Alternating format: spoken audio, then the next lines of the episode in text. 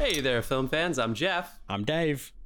And I'm John, and welcome back to The Love of Cinema, a pod in which we'll challenge one another to discuss movies, both new and old, with strictly positive critical eye. That's right. And to make this a drinking game, people, we decided. Christ. You all We, right? we decided. Shit. To make this a drinking game, we decided to make this a drinking game. That's right. Shit. Yeah. What- what's my line? I forgot my line. Guys, I this don't is know. our What is your line? This is our 199th episode, okay? Next week is our 200th episode. So the lines are getting blurred here. We're getting excited. We're Yeah. getting giddy. The whiskey's flowing. We got beers here. And the reason we got our beers and whiskey is because we are a positive film podcast. That means we're tired of the stuffy critics harping on the negative. It happens to us sometimes too. But if we do, we got to drink. That's the game. Anything negative at all. You're going to hear this sound. That sound means that we are already. taking a drink and we hope you drink along with us. So, pour yourselves a glass. We're going to wrap up the 2000s in our uh, The first decade. Yeah, hell yeah. yeah, Clink, clink, clink. the first Let's decade go. of the 2000s. Yes. Cheers. Cheers. Ooh. Obligatory. Ah, That's that sound you heard shot. was the obligatory shot at the beginning of the show. That's Just right. to get us lubed up. Get us lubed up. up. I got to say lubed one more time. There we go. Positive Film Criticism Podcast. So if you read the episode notes, we are in week eight of our summer blockbuster face off, where we take the highest grossing summer blockbuster of every year and we battle them off head to head, bracket style. Until we determine the best summer blockbuster of all time. We started in 1980. We gave Jaws and Star Wars a little bit of a pass into the second round, and we are now entering into the 2010s. So we have a lot of backlogs. Please go back and listen to them. We give you a recap of the year, and then we talk about each film, the highest summer blockbuster of every year, and then we vote. One goes on, one stays in the dust with Raiders of the Lost Ark. Somehow, some people's favorite blockbuster of all time. Ours was a round one upset. So much to talk about today. Indeed. So much to talk about. David, John, good to see you. John, you want to go ahead and shout our sponsors out? We, guys, we got two sponsors again. Yeah. Oh, he's back. We got a He's message. Mr. Carlos. We, he reached out. He reached out. We haven't gotten the beers like, yet, but "Fel- he, he did fellas, reach I out. have beers. did you Welcome reply back, to him? Because I didn't. Yeah, I did. I replied. Okay, great. Oh, good, good, good, good. We are talking about the one and about that. only, the man, the myth, the legend, Carlos Barroso, the brewmaster, our beer sponsor, cbarroso.beer. If you want to follow him on Instagram and probably other socials, give that man a like and a follow. Welcome back to the show, Carlos. And the music on this episode and every single episode is provided by the artist Dasein, D A S E I N. Download all or stream all of their music, rather, at all the usual music platforms. Enjoy yourself. You're welcome. Dasein. That sound All right. that voice sounded like you were going to give us the side effects of what happens if you listen to Dasein. yeah, speedy, honestly. speedy voice. Wrapping it off. All right. You may experience transcendental flows of meditation. Before we Let's before we get into some notes at the end of the episode, we'll tell you what we've been watching in our series. What you've been watching. John has a whole list of movies that he's been watching. Which I is saw a bunch cool. of shit.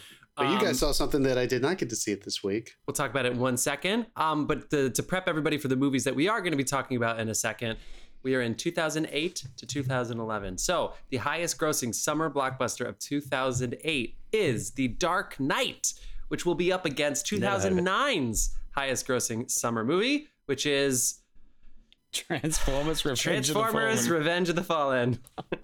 What? Dark Knight against Transformers Revenge of the Fallen. Which is the better summer blockbuster? You have to keep listening to get the answer definitively once and for all. And then in the in the back half of our episode, Toy Story 3, which was 2010's highest grossing summer blockbuster, will be up against 2011's edging out another Transformers movie, barely. Harry Potter and the Deathly Hallows Part 2. Monster, monster movie. So Toy Story 3 against kids. Harry Potter. If you want to go ahead and skip to that one, or you know, you just want to move around our episode, we take the episode notes very seriously and we have timestamps in there that Dave curates for us. Dave does edit, produce all of our episodes. Dark Knight, Transformers, Toy. Story 3, Harry Potter. Dave, any news? You want to talk a little Mission Impossible? Uh, I didn't get to see it this week. Okay, so I it's had just the me. worst schedule ever, and that's you know, sorry, sorry, Tom, but that's what happens when your movie's three fucking hours long, and I lead a busy life. Oh, Tom. You're not wrong. Um, it was fun that he seems to be he seems to be resigned yet supportive of the Barbie Oppenheimer drop Mhm. next week. He's, Yes. Everybody's saying the same thing, which is it's so exciting that everybody can spend the whole day at the theaters. And I love that they are basically advertising each other. I love the cross promotion of um, Greta Gerwig and Margot Robbie, like with their Oppenheimer tickets, and then Cillian Murphy and Chris Nolan at Barbie. I think it's super fucking fun and cool. Well, they and it's on my mom's birthday, movies. so. and they pro- well they went to actually it was really fun because um, the premiere in L.A. was the night that the right the SAG strike was supposed to happen, which as part of their guidelines, you're not supposed to promote movies. So they were basically like they just got it in in time. Like in Yeah. theory, they should have left They- the they- after party. They you know. scheduled it an hour early. To Is that uh, true? Yeah, Oh, cool. Yeah. Nice. so they could make it.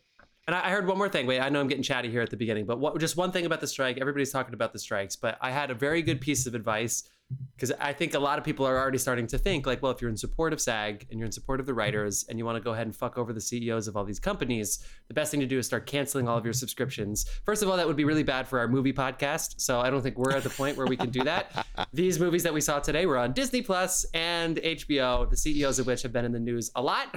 And so I don't know what we would have done this week if we didn't have those two services. But a friend of mine actually said, because, and she's a writer, I think she's in WGA, because the CEOs of these companies do more than just oversee production of new content. So David Zaslav, right, is the CEO of Time Warner, is that or Warner Discovery, and then Whatever Bob Iger this is the CEO of Disney, right? So yes, like maybe the Netflix CEOs would get fucked if we canceled Netflix, but what would theoretically happen is these C-suite executives who are still getting paid Yeah. to not produce content, they are going to go to their board and essentially say, "Look, we need to scale back streaming," and so they are going to release their budgets to SAG and say, "Great, we cut everything in half because of you." So it might actually make things more contentious. So don't cancel your subscriptions until the unions say so. You don't have to cancel Warner Brothers; they're canceling themselves. But anyway, I thought that was interesting because a lot of people are like, let's cancel our shit. And actually, that's a really good point because this the problem with corporate consolidation is that they're doing more than just producing new TV shows. Mm. So if we cancel our shit, they're going to tell people basically like how Disney's starting to sell off TV. They're going to they might consider just selling off assets and and allocating also, smaller budgets, which is not helping anybody. So If you can't go and see a movie, stream something at home because you've already paid the, the fee for it. And when they finally win and have to back pay those residuals, those numbers Oh, that's count. fun. That's fun. Anything you guys want to say about this, John? You got any insider scoop from being at this? Uh, I hear there's a school that you go to in Los Angeles that's pretty well known. Uh, you getting any insider info on any of this stuff? Nothing, nothing too inside. Honestly, I think every everything everybody's reading. It was actually kind of strange leading up to it because it's not that they were being intentionally cryptic, but there weren't a lot of announcements like the night of. So eventually, SAG did put out on its website because you mm-hmm. haven't heard from us. That does mean that tomorrow morning at 10 a.m. what Pacific Coast time, we will meet with the, within our own board to officially strike. So it was kind of like they didn't really announce. So there were a lot of people who were just texting each other and Yeah. Tweeting and doing all that sorts of shit Well, they like after midnight being like what the fuck like I mean, they were Why- they were heard under anything. they were under federal regulation right up until that point Right. as well. Which Like, was they, bullshit, They by brought, the they brought in federal mediators. Yeah, Yeah, it's bullshit. yeah yeah. It was- so it yeah no no no crazy inside info yet but as you can imagine since then the scrambling word on the town is just it's just going to be really strange just having everything kind of brought to a halt um, the internship i'm at at uh, mandalay productions right now just as an example without breaking my nda you know everyone who is trying to understand what can still be done to move Mhm. business forward while these new rules are in place for what people in SAG AFTRA and WGA can and cannot do. And um, so, in some ways, there are still parts of this business that can move forward and can operate, but everything having to do with production cannot. So, certain people who work in like post production that I know, speci- like just as for instance, they can continue moving forward with workflows because it has nothing to do with Yeah. actors or writers. Hmm. Um, there are certain packaging Yeah. ways to they'll, develop they'll have, projects. they'll that have can no happen, work but- in about seven months yeah. when all the stuff that's Yeah, currently in post production runs out and that all the other fucking stuff isn't finished. So everybody is everybody, and I, w- without giving any other information away, I know of someone uh, who you guys know, and I'll share some more details a little bit later without giving anything else away. Who was just an actor who's a good example, who was under a very specific situation where they were up for a part that was going to be a big deal for them, and now you know the brakes get hit. So Hey, somebody I- from that perspective, and a lot of perspectives. who knows what's going to happen because like you said the finances for all these companies are going to be shifting what shows are going to move forward after this how many slates are going to be cut in half Yeah, exactly. you know this is all just a big mystery so the town i feel like the town right now is kind of like anticipating a crazy change in the way things run and i think everybody's scared to talk and Hmm. admit about uh, that we're probably going to be looking at a world with less content Yeah. than before Well, more reality, scary. more It's true. reality TV. Or- Um, sure. yeah. No, that is that is moving the forward like time, yeah. crazy. Yeah. People are talking about that shit for sure. well, that's what they're doing. All the streamers are adding all this reality TV to cover Well, thank it. God SAG and AFTRA joined so that theoretically a lot of these like hosts and other like big names that aren't necessarily on SAG, like hopefully it's covered now that it wouldn't have been 20 years ago. I had mean, my, my favorite Disney- was my favorite was Bob Iger this morning. Uh, I think it was uh, saying how it's just ridiculous the stuff they want and they can't very well afford it. And he said that from a millionaire's retreat where they had to use their private jet to get to with like Zuckerberg and everyone. Yeah, fun.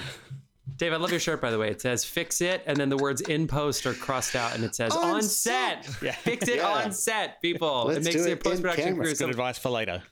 Also, I had a friend, I had a student film a Disney pilot with a lot of kids, and not only did it not get picked up, they didn't even watch it because they were like, "There's going to be a writer strike, and by the time we film episode two, you're all going to be a year older, and it's going to be useless." So, thanks.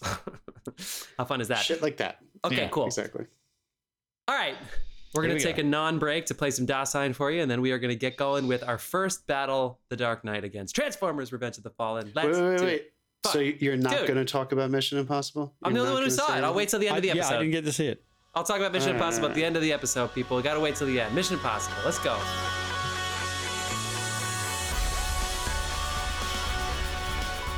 All right, Dave hit the segment timer. That means it's time to go. We got Dark Knight, 2008's highest grossing film. We're going to start talking about that first before we segue to Transformers Revenge of the Fallen, which is part two in the series, 2009, if you're keeping up. I think there's like, what, six or seven of those now, if you count Bumblebee. All right, let's um, Yeah. talk about 2008. John, you got the numbers up there? Bumblebee was cool. Nice. I do, man. Uh, this What was happened uh, What made some money? another big year. We celebrated like one of our favorite movie years previously with um, in the the last discussion of our previous episode. But this was also a really great year. Um, Dark Knight was clearly number one, but uh, a pretty gigantic kickoff here for a little a little franchise known as Marvel. Uh, because coming in at number two, which also would have been a, considered a summer movie in, in our perspective on May 2nd, Iron Man. Holy shit. Mm. So the very beginning, Jon Favreau's Iron Man, RDJ, uh, man, they kicked it off. this just just check this out though, I folks. rewatched that recently. It still holds up. It does still hold up. I think Yeah. so too. We're living in kind of a weird world though, because obviously Dark Knight is a superhero movie. I'm not I'm not saying it's not, but I think we all kind of talk about that movie like it's a little bit more highbrow, and we'll get into that, of course. But just to look at it from these numbers perspectives, domestically for the U.S. that year, domestic, Dark Knight ended up bringing in about 531 million dollars. That's a good that's a good steal. We talk about Marvel movies nowadays, and we're expecting at least that. We're ex- we're, we're hoping for closer to Hmm. the billion dollar mark. Iron Man was the first of that this giant franchise from this new period. Um, phase one, I guess, is what they would call it. Number one of phase one, and it only did three eighteen Domestic. for that year. That's not So bad for a debut character. It's Uh-huh. not Yeah. bad, but it's over 200 million less than The Dark Knight. So it's just funny, th- just to put yourself, it's still, we're still talking about superhero movies, but just kind of bringing back your little time capsule a little bit and just imagining a world where a Marvel movie, even though it's the first one, did not fucking clean sweep it. Because, folks, as you can imagine, we are going to be talking about a lot of Marvel movies moving forward. And the, just really quick to talk about the worldwide grosses. Dark Knight is number one, of course. It's right around a billion. I think it was under, and then they did a re-release. Iron Man was number eight internationally with 585 million dollars worldwide.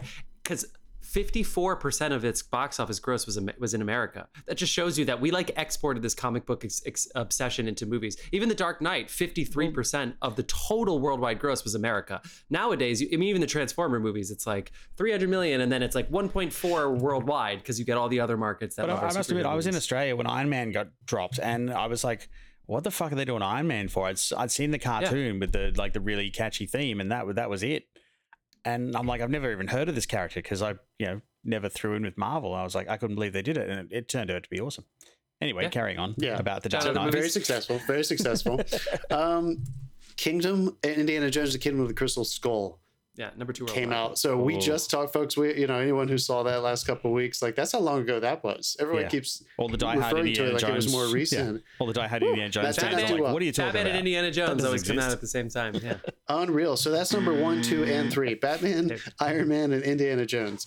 Uh, then we have some fun movies also in that superhero world. Hancock. I think Jeff and I have praised that before on this episode on this show. Yeah. That, Drunks was- were that was a big swing. That thing. Yeah. Big swing. Yeah. And it was also one of the first times I think I had seen Bateman in a movie Mm. at Oh, that size in a while. He plays Charlize Theron's hus- husband, and he's great, dry, you know, Yeah. delivering the charm, hilarious. That was the start Uh, of his comeback, really, wasn't it?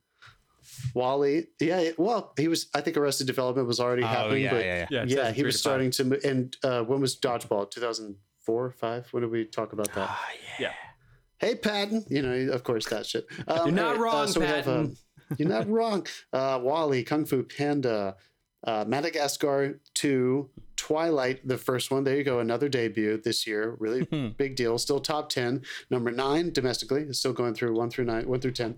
Number nine, Quantum of Solace, the second uh, James Bond with Daniel Craig. And then number 10, Horton Hears a Who. Interesting. Jeff, give us the rest of the context for, for Um, that. Um, also note that some of these got Top He's a affected. who. Some of these got affected by the last writer's strike. So, for instance, Quantum of Solace was actually filming during Mm-hmm. the last writer's strike, although that was because of the how long it takes. Most of these movies didn't. Very famously, Mamma Mia came out at the same time as uh, The Dark Knight. They came out the same weekend in America, and Mamma Mia would go on to be the highest-grossing film in the UK ever.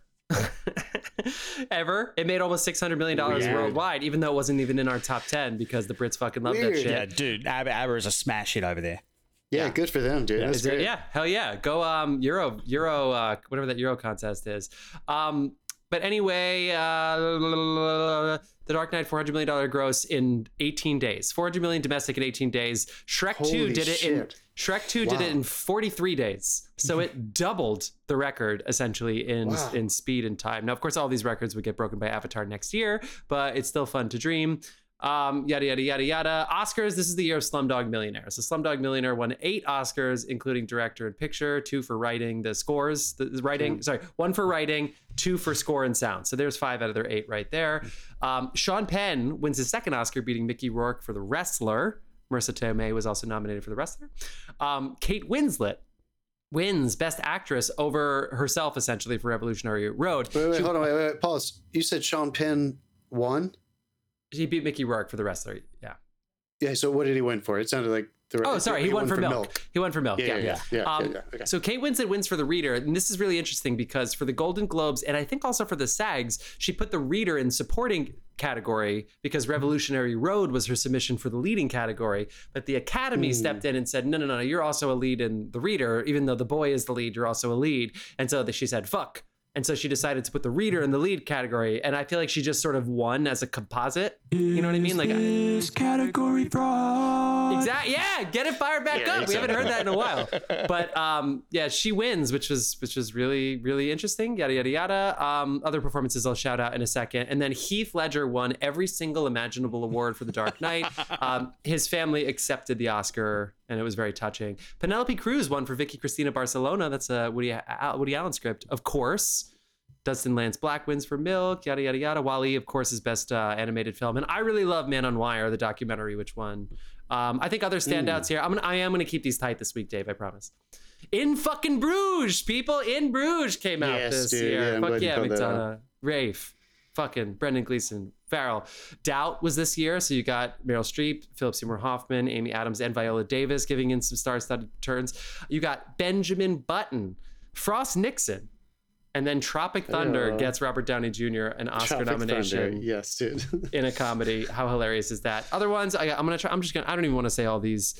Charlie Bartlett, I'll shout out because Anton Yelchin became a little bit of a star because of that. Cloverfield and Jumper, Forgetting Sarah Marshall, The Strangers is really fucked up. If you guys know that movie, The Happening, of course, came out this year. Step Brothers and Get Smart got some comedies. Frozen River won a bunch of awards too. And then you get weird, you get weird movies like The Rocker and The House Bunny gives us, eh, you know, Anna Faris, Emma Stone, Kat Dennings, you know, Burn After Reading. I think The Duchess is great if you love your Rafe Fiennes and Keira Knightley kind of shit. Um, Eagle Eye with Shia. There's a weird little there's a weird little Kevin Bacon-y kind of game. Not with Kevin Bacon, but everybody knows the game.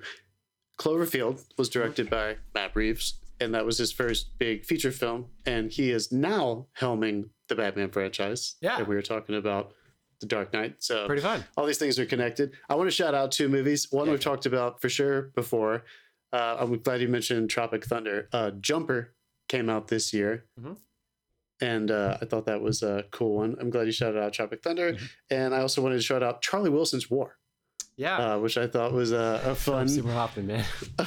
yeah, I thought that was a fun movie. He uh, just shatters Tolkien- the that glass with the hammer. it's so fucking funny. yeah, yeah, yeah, yeah, oh my god! All right, let's. Juno, oh, sorry. Juno came out Wait, this year, No, didn't it? Or did that? It was no, it came out two, uh, 2007, December 5th. It's my bad. no worries. Step Brothers. All right, let's do it. Let's do it. Let's do it. I'm All sorry. right, The Dark Knight. We don't need to set this up. What do you guys think? You guys rewatch Yeah, it? yeah. I mean, uh, Pineapple Express. Did we mention that? Sorry. Let's did keep not. I mean, uh, did I watch the Dark Nah, I've seen it enough. I didn't. Re- of course, I fucking rewatched it. Hell yeah! Good for you, dude. Good for you. Dude, I did thi- too. this John? this had everything going for it. Sorry, keep going, Dave. Yeah, I mean, Yeah. it like in, in its lead up, like we're saying how much how much money it made, and it like it had everything going for it. You had the success of Batman Begins, which was awesome, and then you start throwing the magical J word around. Like you throw the Joker around, you automatically double your audience because everybody loves the Joker. And then you've got like say. it's like can can he do it as good as Jack? And then people started seeing clips and they're like, oh shit, this is a different take on the Joker than we've ever seen before. And word spread, and then, yeah, it was. uh This was an event film. He Yeah. he. It's it's really fucked up to say, but Heath dying at the or the, I think it was the beginning of the year or the end of the last year. Mm. I mean, you know, it had this allure to it that's like it's in a really fucked up way. It it increased that sort of need to see it right away. Like and then was- the, that sure. myth, the myth sprung up that he just couldn't get the character out of his system and yeah, stuff. Then it just fed It's- itself. Even on though the he was already yeah. filming another movie, yeah, for sure. Yeah. Yeah. Yeah, Really it was, weird. yeah. uh, Maybe instead of the. He's filming Imaginarium I- at that point. Yeah. Yeah. hmm I think instead of, um, I- mean, we can talk about the rewatches too. We've all seen this so many times, and maybe we all watched it this week as well. But I do think that the the initial watch was so strange, not only because of what you guys were saying. Like, I think Batman, the second movie in a really really successful Batman franchise, you know, with this new world flavor that Chris Nolan was bringing to it. We mentioned a couple episodes ago, or or last episode, about um, Batman Begins and how Hmm. it didn't gross number one, but it was critically acclaimed. Everybody knew it was good. So this was highly anticipated regardless. Heath's performance changed things. Um, I mean, uh, passing changed things as well with their marketing and just the word of mouth. But I, I still don't even know if that actually, none of that stuff, for me anyway, set me up to to actually be ready for the quality of a film that Chris Nolan was going to make. And I think more than anything else, it was that the structure of the movie is so strange. And we kind of talked about how on the franchise face off, how like Batman Begins is a tighter film. Yeah. And that this one, some people think it's a little bit too long. And if, some people think the end Coda situation with Two Face actually kind of ends up deconstructing a little bit of the stuff that they achieved with the Joker. I feel like Two Face was a waste. Killing, and- like killing it. And, but but, Spoilers, but the guys. question you have to ask is that like would that would this movie be that movie if it had been 40 minutes shorter and just a really tight version with the Joker? And probably not, right? Like you, I feel like you needed that other element in there to kind of make this the Godfather 2 of superhero movies Yeah. where like it was so long and so much was happening that Batman couldn't actually ground himself by concentrating on one foe. It was like he was he was starting like Oh, no, I'm know. not saying just- it wasn't needed. It was a it was a waste having him in the film. It's a it was a waste killing him. That that villain could have carried on, and could have carried on beautifully because Yeah, they yeah, yeah. really Good they really, they really did a like a good job on him. Have you seen the uh the interview with Aaron Eckhart talking about this this hospital scene with uh, Heath? He came No. basically Heath came in already in character as he did on that on that film, and he just walked around the hospital bed like grunting for like 20 minutes. And then Hmm. at one point, like Aaron raised his hand, he grabbed it, and they just went for it. And like, but it was 20 minutes of grunting and prep from uh, from Heath to do it. And he sat there, cool. and they they went through the process together, and that's the scene we got out of that is what we saw. Because Gary Like, Oldman and others did say that like he did talk to them like on set. Like it's not Yeah. that was probably just sort of like uh you know you don't have rehearsal. So that in a way was like we you do that kind of stuff in rehearsal if you're an actor. Yeah. And you usually say, by the way, I'm going to do this shit. But like on a film set, you don't get that. So like it's not like he did that all the time, but I'm No. sure for that particular mean- scene he was like, this let's have some fun. I want to shock him There's a little clips bit. of him So, riding a skateboard, jumping over Batman. So like, yeah, it's, Yeah, yeah. yeah, yeah. yeah. I There's think- a big. Yeah, go ahead, John. So no, no, no, no. You're ready. I think I think two things can be true. I think this is the best summer blockbuster of the 21st century.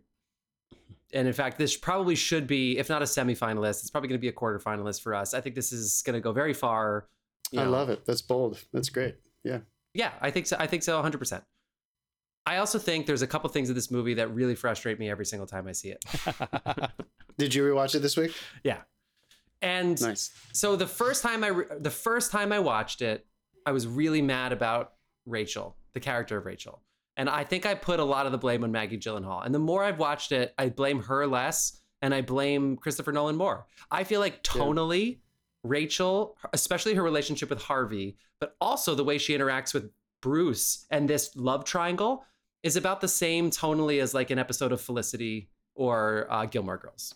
That's that. It means nothing to me. And the first one, I'm not saying I'm not saying Katie Holmes is Meryl Streep, but the way that was framed was this impassioned love story that they're so close they can't be in love, and there's two. You know, there's like how what a powder keg that was. This was a little more lackadaisical. Even that scene at the restaurant, it was just too. It didn't. I didn't have the tension. Like I don't know. I didn't feel that. The Two Face thing you guys already talked about. So I think um, the big thing for me in this rewatch is the turn to Dark Knight. And I think we're on the same page because they decided that the turn to Dark Knight was that he was going to take the blame for all the stuff Two Face did and even killing Harvey Dent. And that made him the Dark Knight, this legend of the person who was actually bad the whole time and whatever. But the, the Two Face thing was like a C plot. And even the Joker Yeah. says, like, all it was was like, honestly, the A plot at the end in the warehouse with the boats, and they decide not to kill each other. And Batman is like, see, people are better. They're- everybody doesn't want anarchy. That's the A plot. And then the Joker says, yes, but I turned Harvey Dent, so I win. Ah, not good enough for me. And so then when he sits there and be like, well, I'm Harvey Dent, I, I'm going to take credit for all of his shit.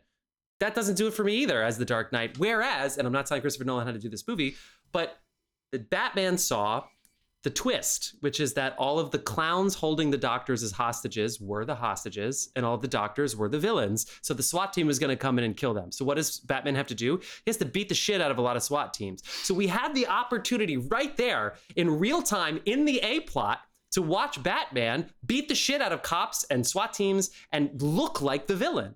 But instead, they gave him a pass on that and they made him the villain for something that doesn't matter off camera. That bothered me so much this time I rewatched it. It bothered me so mm-hmm. much. And yes, I agree. They should have kept Two Face alive.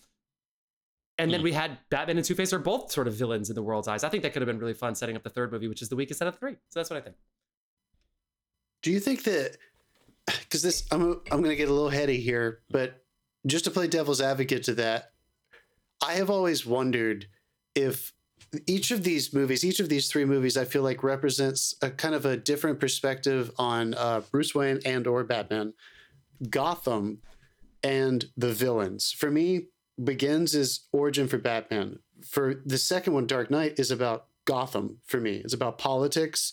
Yeah. It's about the Joker trying to play on the fears of the people. I'm, I'm thinking much more about the city and uh, the way that they cover and shoot Chicago as, as Gotham. Uh, I love the, in I the games Chicago he ends up playing Yeah. the a plot builds to the people versus the people which is uh, you know i think we all love that brilliant Yeah. device at the end with the ships versus the ship uh, and then for c it's about villains like uh, for the rising i feel like it's all about like sculpting the ideas of antagonism against good against good evil versus good um, so from that light there's always been a part of me that's wondered if if just a little bit more scene work to push that theme forward that i think what they wanted us to feel and i'm not disagreeing with you at all because I, I think a lot of people empathize with what you're talking about but harvey dent from a news coverage perspective if we were just people citizens of gotham we don't have footage of him beating the crap out of those swat people Right, harvey yeah. dent is our megaphone so I, I do understand that the joker Mm. being able to say very cleanly I just turned your white knight. Yeah. And that's all people are going to give a shit about. Everybody was so scared of everything. And I made them realize that I can just tear it all to pieces Yeah. by changing Well, him. Not that only he is not only did I turn yeah. you not white knight, I made it look like you killed him. Yeah, which is again, imagining just like in a 24 hour news cycle, but also weeks of falling away headlines. Yeah. Th- th- uh, there might be footage of the, sh- you know, this could have easily been fixed by just showing a little bit of cell phone footage of him kicking the shit out of these SWAT people. But so, uh, Jeff, I hear you, but I wonder from the Gotham perspective, with that with that cap on, if it if it does work, because that's actually how Harvey Dent saw his job. You know, it's all- we very scarcely saw him talking to the press and stuff.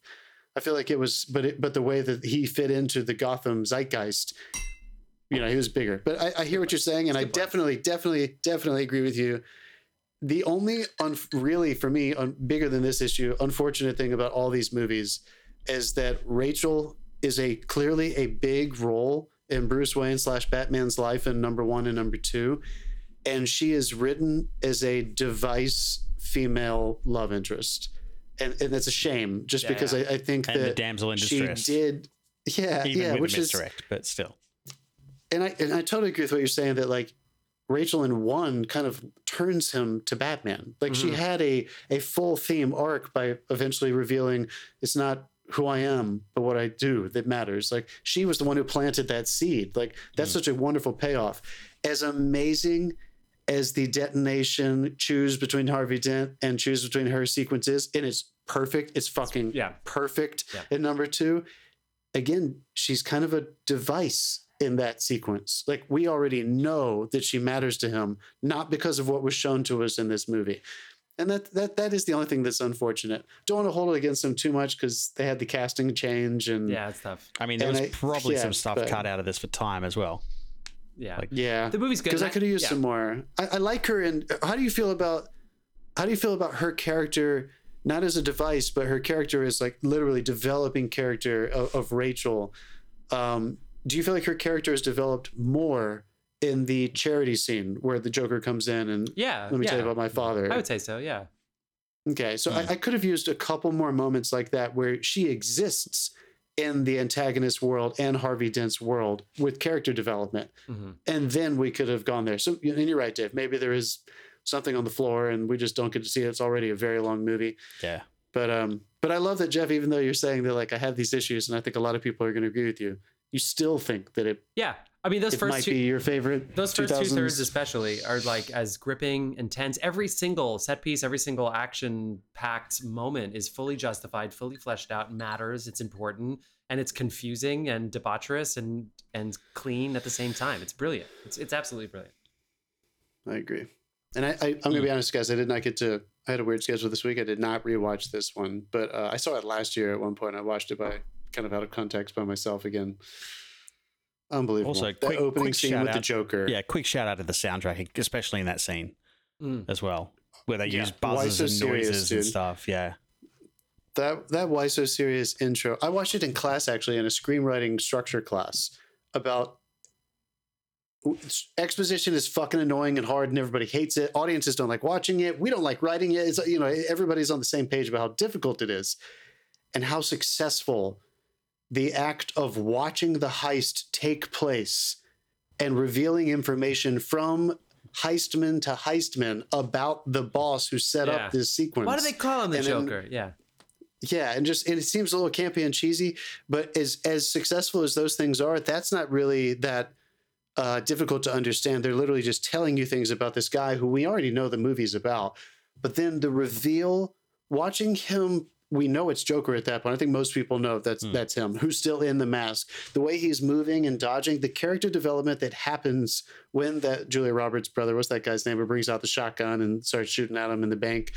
Watching the Joker respond to him, and then the why you know uh, makes you a stranger. I just feel like the the development that happens at the very beginning sets you up so well, so that somehow just just kind of the opposite of what we just said about about Rachel's character.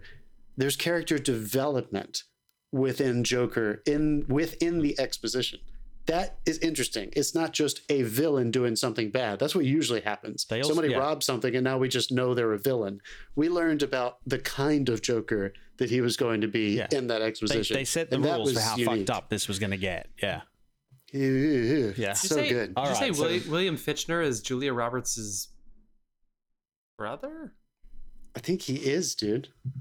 I don't. s- I don't see that in here, but I mean that's pretty cool. It's pretty cool. Some relation. I don't see that in here, but anyway, it's cool. All right. Pretty fun. I lied to you. It's not. It's not. I'm sorry. William Fichtner. Okay, cool. Dark Knight. We have no time for uh, Transformers, so we should just vote. Moving on. Um, Transformers: Revenge of the Fallen, the highest-grossing summer movie of 2009, which of course is the year of Avatar, but Avatar did not come out in the summer. So this is our game, people. This is what we're up to. Domestic numbers on the charts. John, what other movies made some money in 2009? I'll just keep doing my, my top 10 situation here. Um, so, yeah, you said Avatar. That was clearly a number. T- this is this is so nuts.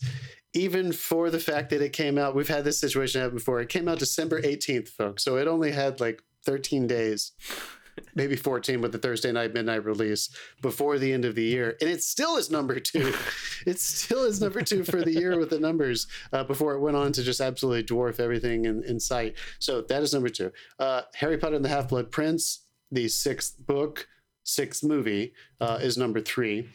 Up, number four. Gotta love that one. That'll Mhm. that'll break your heart right in half. Ripping Um, the second number five, the second Twilight uh, installment, uh, New Moon. Number six, The Hangover. Hey, uh, look out! That's the first one of those. That's a fun little debut there. Um, number seven, Dave and I are gonna love this one. Star Trek, baby. J.J. Abrams' first debut with the Star Trek franchise. I fucking love that first movie. God, it's yeah, he made absolutely it so much fun. it's so good, dude. It's so good. Really quick, Uh, Star Trek eight- has a 66% domestic share, which means that 66% of its money came from America. We are way more obsessed with Star Trek than the rest of the world. Go ahead. I kind of like that. Good, Yeah. good, good, good. I feel like, is that an Except me. American made? Uh, Is that uh, Dave? co- yeah, except for Dave. uh, number eight. This is kind of weird, but The Blind Side is somehow What? number eight for domestic numbers on according to the numbers, which that's really weird. It That's came out really November weird. 20. Uh, number nine, Monsters versus Aliens. Interesting. And number 10, I think at the third installment of Ice Age, Dawn of the Dinosaurs. Hell yeah. Weird. Mm. Jeff, hit us. Um, so this is the Oscars year. Were there any other big movies that uh, made a lot of money elsewhere? I mean, you said Up, right? Yeah, 2012 disaster movies up Yeah. there really high. Uh, okay, cool. So the Oscars this year, it's Hurt Locker versus Avatar, and I think everybody knew, like, because because James Cameron had won for Titanic, and Avatar was going to get a lot of the visual effects, uh, not a lot of the effects awards, you know, sound and all that kind of stuff. So the Hurt Locker would win Best Director, Best Picture, I would say Best uh, straight up, I didn't know because I, we were having Oscar parties at that point, and we introduced blue tequila rounds for if you went for Avatar and it lost. So we were, we had to drink it. And I put threw Do you down. for remember Av- that night? I th- not the end of it. No, uh, the only thing I remember is just doing a blue shot after Avatar didn't win Best Picture. I had already done about four or five blue shots before that. So yeah, no, that was that was a rough that was a rough It morning. was a rough one for you. Um, Nice. The the performance ones are interesting. So you have Jeff Bridges wins for Crazy Heart. Uh, Maggie Gyllenhaal was also nominated for Mm. that, so she, uh, you know, Scott turned- Cooper. things going right. Yeah. Uh, Sandra Bullock wins for The Blind Side. Yeah, she famously won a Razzie that weekend too, but fuck the Razzies. So she wins for The Blind Side. Very very strange year again for the those two categories, but deserving wins, of course. Um, Christoph Waltz has a clean sweep for Inglourious Basterds, and nobody complained about whether or not he was a lead or supporting. Um, but yes, he won for Best Supporting, and Monique won Best Supporting Actress for Precious, despite not Precious. campaigning. And she very famously said, "Thank you for focusing on the performance and not the campaign," because she refused to campaign for Precious. And Gabourey Sidibe, of course, was also nominated in the lead category for Precious, which would also win Best Script, um, beating Up in the Air. So Precious won Best Script over Jason Reitman and his partner for Up in the Air, and then of course Up won Best Animated Movie, and Mi- Michael Giacchino won Best Score for that fucking probably just for those two montages. Holy shit. Jesus Christ. Other performances to shout out and Education with Carey Mulligan, who was nominated, and Peter Sarsgaard. It's a big breakout year for both of those. Colin Firth in A Single Man. Holy shit, that movie's good, and he's good in that. Mm. Meryl Streep and Julie and phone call. Julia. Oh, the phone call. Oh my God. Up in the Air, George Clooney, Anna Kendrick, and Vera Farmiga were all nominated for Up in the Air. Mm. Nine, the movie, did not do well. Uh, but Penelope Cruz was nominated a year after winning, and Stanley Tucci was nominated not for Julie and Julia, but for The Lovely Bones, where he played the villain. And very famously, Ryan Gosling was Oh, fired for gaining weight because Peter Jackson, who was not the most attractive man in the world, decided he wanted that lead character, who in the book is overweight, to be fuckable. So he recast him with Mark Wahlberg on a week's notice. We talked about we talked about Invictus. If you go through our feed, people, Invictus. So Matt Damon and Morgan Freeman were both nominated, and District Nine comes out this year, and they they Ah. extended Best Picture to be up to ten. As long as you got five percent of the vote, you can get nominated. So District Nine, even though it had like kind of mixed reviews, which is bullshit because District Nine is fucking awesome, and we also talked about it. Um, District we talked about Invictus and District Nine both in our 2009 Yeah. episode, and Avatar. Those were the three episodes. Yeah. I think we did Avatar, and was it really that bad? yes, we did. And we rewatched it at You're home, and it, it, it held up. Okay, really quick. John loves Bronson, so we got to shout that out. Lars von Trier's Antichrist, notorious Paul Blart Mall Cop. Let's go. Taken comes out this year. Incendiary comes out this year. Coraline, Friday the Thirteenth, Watchmen, I Love You Man, Adventureland, and Zombieland, the two lands. Fighting, Drag Me to Hell, uh, The Hangover, you said. Land of the Lost is really dumb, but also has some funny moments. Moon, Sam Rockwell comes out this year. Um, That was, a, that was a fun one. That was good. 500 Days of Summer. Five, if you love your little indie rom coms, 500 Say Days of Summer. fun. In the Loop, I watched recently. If you're a Succession fan and a Veep fan, you got to watch In the Loop. Funny People, Mr. Nobody, Fantastic Mr. Fox, Splice, Jennifer's Body, Brothers, Princess and the Frog. Let's move on. Okay, we have 37 seconds left to talk. No. 36. Um, Guys, I'm going to make a serious confession to you. And I Mhm. hope we can all just just laugh along. you didn't see this movie, you've never seen it before. I watched the first Transformers by accident, and I don't even know if I've seen this Transformers movie. So, which one are you going to vote for? um, It's got to it's got to be this over Dark I Knight, mean, right? you, It's got- you've this seen, is clearly you've the seen at least two thirds of it. So, yeah, if you've watched the first one. Okay, yeah. So I Um, really want to hear you guys talk about it, and then I'm going to chime in and say, "Wait, you're talking about the first one, right?" And then you're going to say, "No, no, we're talking about the second one." Wait, Okay, so you the movie where they go to Egypt, you don't remember this? I think I did see it, but but it's been probably since theaters, so I I, I don't have much memory of it. It didn't stick. How was the first Michael. Transformers movie in your rewatch? Um, what do you guys think of the second Transformers movie? Dave, what do you think? Well, I, I want to say, like, we, we are. Uh, I'm glad that wasn't for me. We are talking about summer blockbusters. This this has yeah. Mhm, mhm. everything that you Yeah, it's got want in a summer 20% on blockbuster. Rotten It's got, Tomatoes. it's Hell got yeah. aliens. It's got action. It's got global threats. It's got female characters being completely stripped of their agency. It's got everything that Oh, you want Jesus. in a blockbuster film. I'm giving that to you. Yeah, you got it. Yeah, yeah, yeah. but It's got it's got the most fuckable college freshmen that have ever been captured. oh on yeah, film. sexually ambiguous Oh. Australians in college like that Jeffrey. as well. So uh, That reveal of her on the bike, like wiping down. I'm just watching the trailer now in the background right now, you guys, where she's like at the mechanics and she is for no reason at all bent over the bike in a mini skirt, waxing it or working That's kind on of it how she opens like, this movie. They, they literally they, they literally decided like her was in like shorts. her- she was- so the first movie she's in a car right Jesus she's like she's like in the trunk of a car so in the second movie they do the exact same scene but on a motorcycle It's Yeah. so- Awful, dude. Um, Awful. No, well, you know what? I rewatched this the other night, and we sat there and watched it. Yeah. And it's apart from a couple of annoying characters, it it is a blockbuster movie. I mean, Yeah. if you Yeah. want to argue best blockbuster, this could potentially knock Dark Knight out because Dark Knight is far more cerebral and it, no, I can't fucking keep a straight Dave, I face. see what. Dave, yo, wait, wait, wait, Dave does this shit all the time Noah's Go gonna to the win end our of the plank. blockbuster come Go on to the Vote go to for the end of the plank on that. I want to I mean, hear you. Dark Knight is a far more cerebral kind of plot-driven film, which is not what a lot of summer blockbusters are looking for. This is this is explosions and action beats every like you know oh thirty my god every minutes or five whatever. seconds 30 Um, minutes Yeah. yeah, Yeah. Sometimes they settle down and do every the parental 90 thing. seconds Um, oh there's yeah How comedy. many 360? this- this how many does- 360 dollies? I think it's like seven in the first twenty minutes. But uh, nice, nice. no, this this does it tells a good story. It has throwbacks to previous characters. This is a good summer blockbuster film. And this is the last. d- t- I'm, I'm asking: Is this the excuse me the last Shia LaBeouf before Mark Wahlberg kind of comes in? no but they pretend to, kill him in this movie no Yeah. Uh, Okay, so yeah, this I think he does have. He is in the third one. Yeah. he Is that is what in the saying? third one. Yeah. After that, they kind of move away. He actually made enough money in that third one that that's why he can never have to worry about these ever again. Yeah. Um, did Hoobastank do the score on this movie? Stay. Remember Dude, Hoobastank? He Michael Bay clearly loves that kind of. There were so many good. There's Um, a, there's a scene in this where they wrap but- these four like cheesy chords over and over and over again, and then a band that sounds like Hoobastank just sings "Don't Let Me Go" over and over and over again. They're just like "Don't let me go, don't let me go," don't, and it just keep. And I was like, "This is the cheesiest fucking shit I've ever seen in my life." But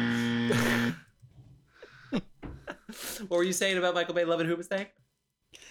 There's just. I mean, there's there was a lot of callbacks people, that kind of. Yeah, the reason. Yeah, there was a lot of that kind of music in the first one as well. So.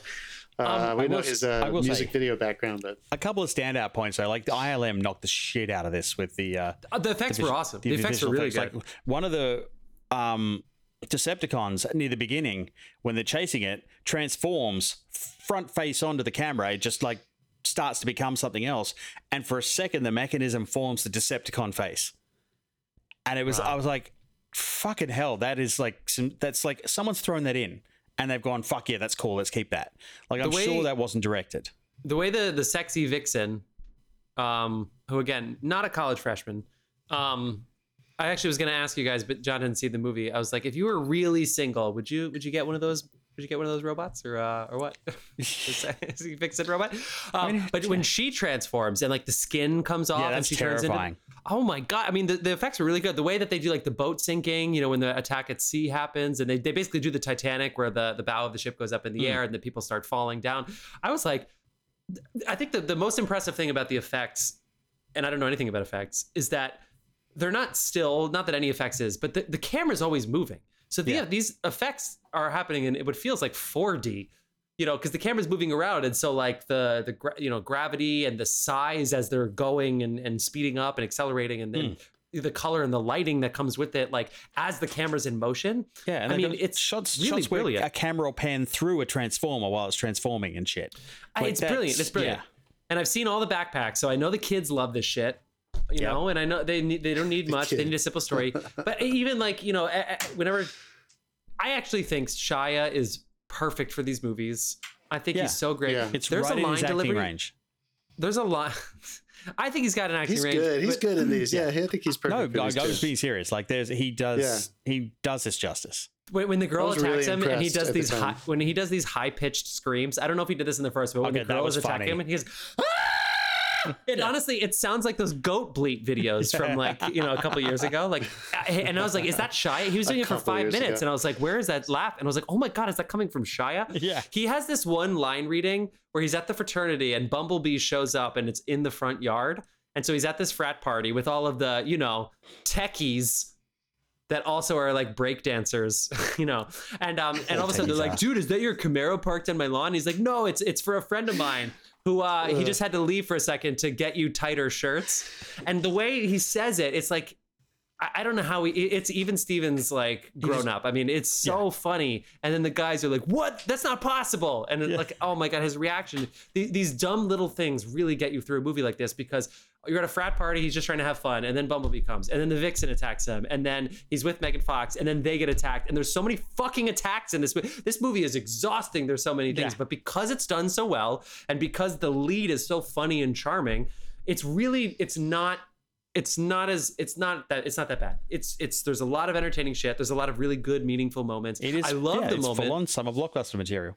I think you're right, man. I love the Guys, moment. talk to me about.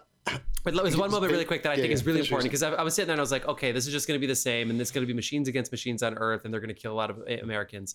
And basically, the, the U.S. military says, can you leave the planet because it looks like the fight is between you? And they're like, we'll do that if that's what you wish, but you just have to ask yourself, what if you're wrong and we leave? And it was like me. It was like I was like, okay, cool. We got a movie. We got a movie. Cool I feel idea. like they really No, pulled these kinds good. of things. I off. remember that. That's cool. good Yeah. Thematically. Let me ask you a question in terms of how much attention was given to the machines versus the humans. Because in the first one, I was actually because I had not seen the first one since it came out either, which was in 2007. So I fucked up and watched the wrong one. Uh, but I remember the other night I was like, huh, they're actually there's way less time spent on the Transformers in the very first movie than the humans. It is mostly about Shia LaBeouf and the government getting involved, John Turturro, Yeah. um, all those guys, and and I was I was kind of surprised at how little uh, coverage there was, and how little, how few scenes were about the not just in general them fighting and stuff. There was some footage of that, but how little of their perspective there was. Was there more of the machine transformers perspective in this one, Yes. Yeah, yeah. like storytelling wise and and, was longer filming too. wise? They they even it out. Yeah, you still get the beats where you've got like his going to college story advancing with the parents now coming in as comic relief because the parents are in on it, uh, but they can't say anything. Um, and so you get all that, but you also get the storyline of like the history of the Transformers going right back to the Fallen, um, which is Hmm. some of Prime's relatives. Um, so you get all that back mythology as well. So there's a lot packed in here, and, and it the is longer Decepticons for it. too. Like but yeah, you get a I- lot of villain. some of his backstory, too. relatives, guys. How do they 17,000 BC. reproduce? Huh? What do you think? Seventeen thousand. very noisily. How do they fuck? Is really, I guess, what I'm. A lot of I'm W. A lot of WD forty. Um, Have you, ha, okay, That's have you ever heard someone making a horseshoe? Ding, ding. oh, that's good. you know what else happened to this movie Oh, that I think funny. they put a lot of pressure on Shia, but they they turn him into John Nash from A Beautiful Mind. Um, Oh, with yeah. a little bit of Rainman in there, so he has to like freak out and write these alien symbols. And I mean, that's one of those things that as an actor, I bet you Shia like never felt comfortable with that, where he was just like fucking flailing, and he does a take, and he's like, "Is that even close to what you want? Like, what the fuck are we doing here?" But I'm telling you, they they do And it. Michael Bay's Also- like, I don't know, I don't even have a fucking shot list. and then they turned they turned it into Dune for robots. You would like that. The sandworms were actually just robots just eating Yeah. people. That was pretty. Cool. They fun. shot. In fact, I've got a little trivia here for you. Uh, and I actually saw uh, Lawrence Arabia the other night. So this is a fun little callback to uh, Mission the Impossible Jordanian opened with fucking Lawrence Arabia. Well, can we get? Can everybody leave Lawrence Arabia alone? It opens with fucking horses in They the desert. John like, Wick come as well. Same thing. Yes. So the Jordanian to be royal fair, they were supposed to come out first. Sorry. the Jordanian royal. So apparently, this film, the Revenge of the Fallen, Revenge of the Fallen, Yeah. Is that yeah? Yes, uh, yes, that's the movie we're talking da- about. The, the film shot for four days on location in Jordan, in the deserty area where very Four? famously Lawrence of Arabia. It said only four days. It must have also shot in some other places, like um, you think? Petra, Wadi Rum, Salt. Like there's a lot of different desert settings that they were at. Yeah. But when they were in Four, Jordan, four days was four days was B roll. Yeah, sure, sure. The Jordanian royal family, who loved Transformers, the, the first one from 2007, provided assistance from the Royal Jordanian Air Force. This is a fun throwback because in Lawrence of Arabia, they did the same thing and basically lent all of the big war scenes that you see, they lent a lot of their military. Uh, so they have a history of doing this. Good for you, Michael Bay, for coaxing them into coming into the film industry one more time. That's pretty cool. Take that money. I wanted to point out, just as I didn't mention this, um, we have talked about a Michael Bay movie in this series, have we? Did we mention a Michael Bay? Have we talked about a Michael Bay movie so far in this bracket? He did. Uh, let me see. We haven't. Sorry, I thought we did though for a second. I just wanted to point out that I actually spent a lot of mental energy um, last spring. Was This that past Armageddon, We- spring. Michael we- he did Armageddon. Yeah. Armageddon, thank you. Um, this I past didn't, I spring, didn't want to say because I didn't want to be wrong, but yeah, it's No, no, no. You got you, your your instincts were right. Uh, I had I was in this class that was taught by this this brilliant man named Bruce Block who ended up r- kind of writing the book on like production design and wor- worked in lots and lots and lots of movies. Shout out. Um, and he ended up using his examples a lot in his teachings and um, Michael Bay. And I thought at first I thought this was kind of silly, but it's kind of changed the way I look at his movies now and how effective he is one of those filmmakers for visual storytelling, like in terms of literally design and composition of the camera, how it's placed, what it's doing, and also what the uh, production design is actually doing to affect you. And I just, I just, I was thinking about it the other night, even watching Transformers, almost every single shot was saying something. And as much shit as this man likes to get for, you know, not getting into the, the, the deep waters of the misogyny and stuff like that that may have happened later in the career. He got a lot of crap, I think, for being, you know, a blockbuster filmmaker who maybe never seemed to bring the emotional heat that some of the other really successful blockbuster filmmakers like eh, of his time, his contemporaries brought. But aesthetically, I mean, it is always captivating. I think I think Yeah. I think in the later Transformers movies, the plot started to kind of dissolve and it was harder to find ways to invest emotionally in what they were doing because I couldn't quite I started I stopped being able to tell the difference between the the war sagas between the machines, but early Yeah. on, I, I would I have feel to like look there up a list. something there. I'd have to look up a list on the internet to tell you what order those movies are in. I couldn't tell you Oh, just yeah. from the titles. They are Mhm. absolutely churn them up. We have gone. We got yeah, we gotta wrap it up. We gotta wrap it up. Segments, We, and we know who we're voting for, so it's ridiculous. Just one more thing about Michael Bay. Come on, he he he directed Donny Osmond music videos, including Sacred Emotion. The guy knows emotion. Yeah. In visual storytelling. I mean, come on. he's an emotional man. Give it up for Michael Bay, ladies and gentlemen. So it's the Dark Knight, Um, right? I'm going to let you guys vote on this by yourself since I didn't see it, but I think we already have the answer. Dave. Yeah, I think Transformers. Yeah, get the fuck out of here, Dave. All right, it, so the. Dark Knight Yeah, moves on. Beautiful. Surprising to no one. All right, we're gonna take a quick little break so I can get a beer that's I not was only warm. half joking. Honestly, it's the Dark Knight by far. Um, okay, cool, guys. So let's take a quick little break, and then we are gonna come back at you with Toy Story 3 against Harry Potter and the Deathly Hallows Part 2. This one is very interesting. I'm curious to see what Yeah, you this guys will think be. this. Yeah, Let's yeah, go. too.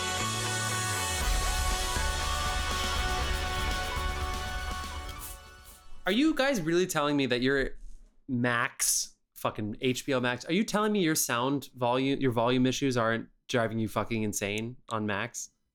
I don't. What- I don't have what, so what many. issues are we talking? I don't have so much I- volume issues, but ever since they went to max, mine drops out of sync halfway through the fucking movie. I turn Really? up Yeah. I turn up my volume, I'm not shitting you, to 100. And I have a sound bar with a subwoofer. And then the action sequences come and rattle my walls. And then I, but I can't hear the dialogue if it's not on 100. And before you try to tell me it's but the sports settings or anything, Dave, it's my not settings the are sports settings. my settings are exactly the way you fucking left them. All right. you did my settings. And every single time I watched, and I think bo- are these Hmm. are both of these movies? What are we talking about? Oh, so when we talk about Harry Potter, I mean, I was trying to make dinner and I made a video, and all of a sudden this fucking TV was shouting at my phone. Yeah. Pro, Have you I ever mean, tried- Pro, tip on these: uh, a lot of the sound bars that take 5.1 don't translate from Atmos, uh, Dolby Atmos to 5.1 very well, um, Hmm. and it, it it. basically puts all like five surround speakers through the sides and just your dialogue in the center, which drowns it the fuck out. Um, so Hmm. Dave, I know, what the that- shit. that could be it. You could also try. Have you also tried sounds- You could be going changing? deaf You know, as well. uh, Apple TV. I assume you're using Apple TV. The Yeah, yeah. the device. Have you tried, and you can find this in most of the streaming options, uh, your audio settings within w- while watching something, you can change it to reduce loud sounds. And it basically puts a compressor on everything. So you can turn it up as loud as you want for your dialogue to be as loud as you want. And theoretically, no sound effects will go above that volume. Okay, good to know. We're back, people. Let's go. We are Not as talking exciting, about. not as dynamic. Little techie chit chat bullshit. Let's do it. but this is important because it was really driving me nuts. It's really driving me nuts. Yeah. Um, we're talking about Toy Um, Story also, 3. Two- set set your output to PCM, not uh, not surround. I'm just gonna listen back to this tomorrow. Yeah. Um, Toy Story 3, number one movie Toy of Story 3. 2010, internationally and domestically, and came out in the summer. John, what else made some money in the summer of 2010? God, let me tell you, um, Avatar was still very, very, very, very cleanly uh, number two for the entire year. So, you know, that was just Yeah. such a phenomenon. So, blah, blah, blah, blah. Alice in Wonderland, number three. I thought that was kind of interesting. That uh, March 5th, Hmm. so second, first quarter ish, right? Like, I think that's uh, kind of interesting. It did that Yeah. well over time. Uh, Iron I mean, Man 2, did that number well four. at all. Uh, David, yeah, get there. Get your fucking drink your drink. Iron Man 2, number four. Once again, I still think that's interesting. That It came out around the same time as the first one, the previous movie. Uh, this one came out on May 7th. The other What- one came out in May. came out? Blah, blah, blah. Iron Man 2. Okay, yeah, yeah, Number seven, Right? world. So- number yeah. number I mean, seven, it you're world didn't do still- so good. They are still putting in their, they're digging in. They're trying to get into this zeitgeist. They're, even though number two isn't so good, they're still proving themselves to be something to watch. But Yeah. they're not dominating quite yet. So Iron Man 2 was number four. Number five, the third Twilight Saga. Jesus, that's one, two, three, folks, for anybody Yeah. who's counting. Um, Eclipse. I never Dang, saw wow. any of these. I think I saw the second one. The second so I second don't one's know the, anything the about second these one. I'm, movies. I'm on record for saying the second one is the worst movie I've ever seen in my life. I've heard a lot of people tell me that. So maybe that was a bad first impression because it's the that buzzer What went fucking the- Wow, crazy. that Of went, course, that, that went nuts. God, Twilight, the Twilight gods are Yeah. mad at you. For Vampires are that pissed, shit. man. I got a hex on Here we me go. now. I better not be in Portland six. anytime soon. Number six, two years later, Mr. Nolan gives us Inception. So that's fun. Uh, I don't know if any of us give enough credit to this person who, yes, he made the superhero movies. We just talked about one, but he also makes other movies that have nothing to do with superheroes, and he still ends up being in top tens whenever he makes them. Congratulations, Inception. Anybody who loves that movie, go for it. Uh, number seven, Harry Potter and the Deathly Hallows, part one. So we will be discussing that part two in the Ah, next number episode. three worldwide. Yeah. Yeah, pretty great. Number eight, Despicable Me. Number nine, Shrek Forever After. Never saw it, you guys. Sorry. I know we talked about number one, number two. I guess this is number three. You did is not number miss three? much. Yep. All right. You heard it Yeah, straight 'cause from then there Dave's mouth. Shrek And number before. 10, number 10, uh, Breakout. I think another DreamWorks movie. Tell me if I'm wrong, but How to Train Your Dragon. This ended up being a Yeah. really, really successful uh, franchise for anim- 3D animation. All right. They did a Jeff, fun little uh, Game of Thrones time with Jon Snow as well. Nice. the movies, they, yeah, later. Yeah. they reference him. He's in he appears with Toothless in a in a video Oh, cool. with the dragon, Wow. yeah. Did Oh, not in the movie, like a promotional thing. No, like in a side promotional thing. yeah. The dra- the Okay, dragon is like chewing like- it's chewing fucking Wow. lighting cables, it won't behave, and he's just like, What the fuck is this Oh, thing? That's cute. Fucking Yeah. to- everybody say- loves Toothless. Did you did you say Despicable Me? Was that one that you said? Yeah. Yeah, number movie- that- eight. I think that movie made all of our kids Despicable dumber. Me. Um, so we have um, in our top ten, we have five animated movies. Pretty crazy. Our top two worldwide, Toy Story 3 and Alice in Wonderland, both made a billion dollars, and they're both Disney, which reminds me to tell you all, fuck Bob Iger at the moment. There you go. Oh, wow. What? Wow. So what? What? We know we can't work anymore because of him. So there you go. But we, I mean, not me. 'cause I'm not SAG. That And fuck Bob Har- Iger is inherently negative, even if you How should. many, how many podcasts Have said that. for better or for worse? How many podcasts have had that phrase uttered since like two Yeah, days ago? Oh man, Bob. Um, Um, yeah, So very interesting. Um, they always say like the Oscar movies are the indie movies that nobody sees, but The King's Speech, which would go on to win Mm. Best Mm. Leading Actor, Best Director, and Best Picture, and Best Screenplay, made four hundred million dollars worldwide. And the That's Social Network made a lot of money too. So that's really good for your, uh, you know, really usually good for yeah. Yeah, because that's the stigma is that that doesn't happen. But this is the year of the King's Speech versus the Social Network, of course. Mm. So I already talked about those awards. Geoffrey Rush in the King's Speech lost to Christian Bale for The Fighter. The Fighter. I feel like that is where the David O. Russell movies are like, oh, so everybody in these movies is just going to be nominated for Oscars. Because you also had Melissa Leo who won. So you have two winners in this category. Mark Wahlberg was not nominated, but he certainly made a fuck ton of money being the lead of that movie. Um, and Helena Bonham Amy Carter Adams actually, was not nominated. Yeah, I guess not. I don't think. I don't think she was. No, you're I don't sorry. think so, Keep but I can't remember. Um, Helena Bonham Carter won the BAFTA for the King's Speech, but lost the Oscar to Melissa Leo. And then Natalie Portman does basically a clean sweep, except Annette Bening won one or two awards for The Kids Are All Right. Mm. David Sorkin wins Best Screenplay for uh, Social Network. David Seidler won for King's Speech, as I mentioned before. You before. said David Sorkin. Aaron Sorkin. Damn it. Dude. Even I'm call- Oh, you, you don't need Christopher Nolan. I'm calling you out for that one. Christopher Nolan won the WGA award though over both of them, or actually for Inception. I- That was uh, original. Inception. So he he won over Damn. um over King's Speech. Sorkin won for um, uh, adapted. Randy Newman wins an Oscar for We Belong Together from Toy Story 3, which won Best Animated Feature Film, of course. Atticus Ross and Trent Reznor very famously won Best Score for the show, Social Network. Their first, they would go on to win for Soul, and they famously won because their score is very ambient, and a lot of the background noise that would have been for sound designers actually came from the score. And there was a lot of talk and crossover that Dave probably knows a lot more about than me. And Inside Job wins Best Documentary. Other Oscar movies: True Grit, Jeff Daniels and Hailee Steinfeld are nominated. Winter's Bone, Jennifer Lawrence nominated as a child. Blue Valentine, Michelle Williams nominated. Ryan Gosling was not. Rabbit Hole, Nicole Williams, Nicole Kidman was nominated. James Franco was nominated for 127 hours before he smokes a ton of weed and is never nominated again. And Javier Bardem is nominated for Beautiful. Jeremy That's Renner two gets things that'll get you kicked out of the Oscars. Dave, your favorite movie came out this year. Scott Pilgrim versus the Yeah. World came out this year. Book of Eli, Jackie Chan's The Spy Next Door. I kind of don't feel like reading anymore, but I like to say Fish good. Tank came out this year, which would never be made anymore ever, which you probably shouldn't. Christopher Columbus did Percy Jackson. We're, we're talking Harry Potter movies. Where is Logan Lerman? I feel like that comes up every now and then on our show. I'll shout a couple out. Shutter Island. Shutter Island was famously bumped to February. People thought it was going to be an Oscar movie, and they kicked it. And I'll just give uh, MacGruber. That's the other one. There's a lot of other shit, but we got to move on. John, MacGruber. what else do you want to shout out before Dave kills us? Uh, nothing. I A? guess nothing crazy of no. I did want to mention Easy A just because that was kind of our uh, the beginning of Emma Stone like coming into Yeah. the world, and then she really kind of started Yeah. taking over and being a very big heavy hitter. the MacGruber um, movie. The MacGruber movie, uh, the Book of Eli. Death at a Funeral helped get Dinklage um, Game of Thrones. Book of Eli. Sorry, yeah, yeah, keep going. Yeah, um, the Robin Hood, and there was something else. Doesn't matter. Let's talk about it. Let's do it. Toy Story three. Toy Story 3. You guys love this movie. Talk to me. What do you guys think? Did you Dave? did you guys rewatch it? I watched it very sleepily last night. I'm not gonna lie. I got home very very late, but I still I still powered through and it was enjoyable. Dave, what'd you think? Um, I I rewatched this because I hadn't when we did the franchise one, I hadn't seen it. Um, and so this Oh, was yeah. the second time I'd watched it, and I don't know, dude. I feel like they peaked in two.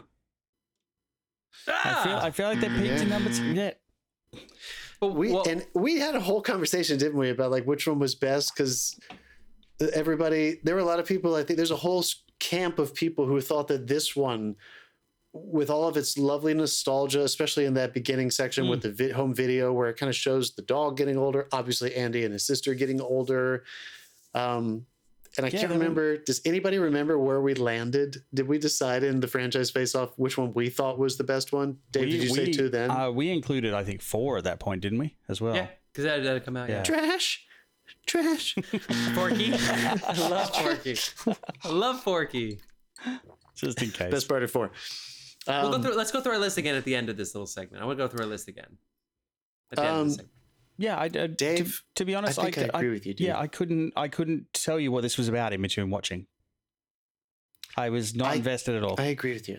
I agree with you. And Get it was the such fuck a out of here. This is so fun because so many kids get so hung up on the college thing. And you know how I feel about this. So this is easy for me. I'm having a fucking blast right Please go back into it. No. Anyone who was not Uh-uh. listening to our podcast when Jeff was talking No about pull the quotes. notes, it's it's one. It's one of the yeah quotes of the show ever.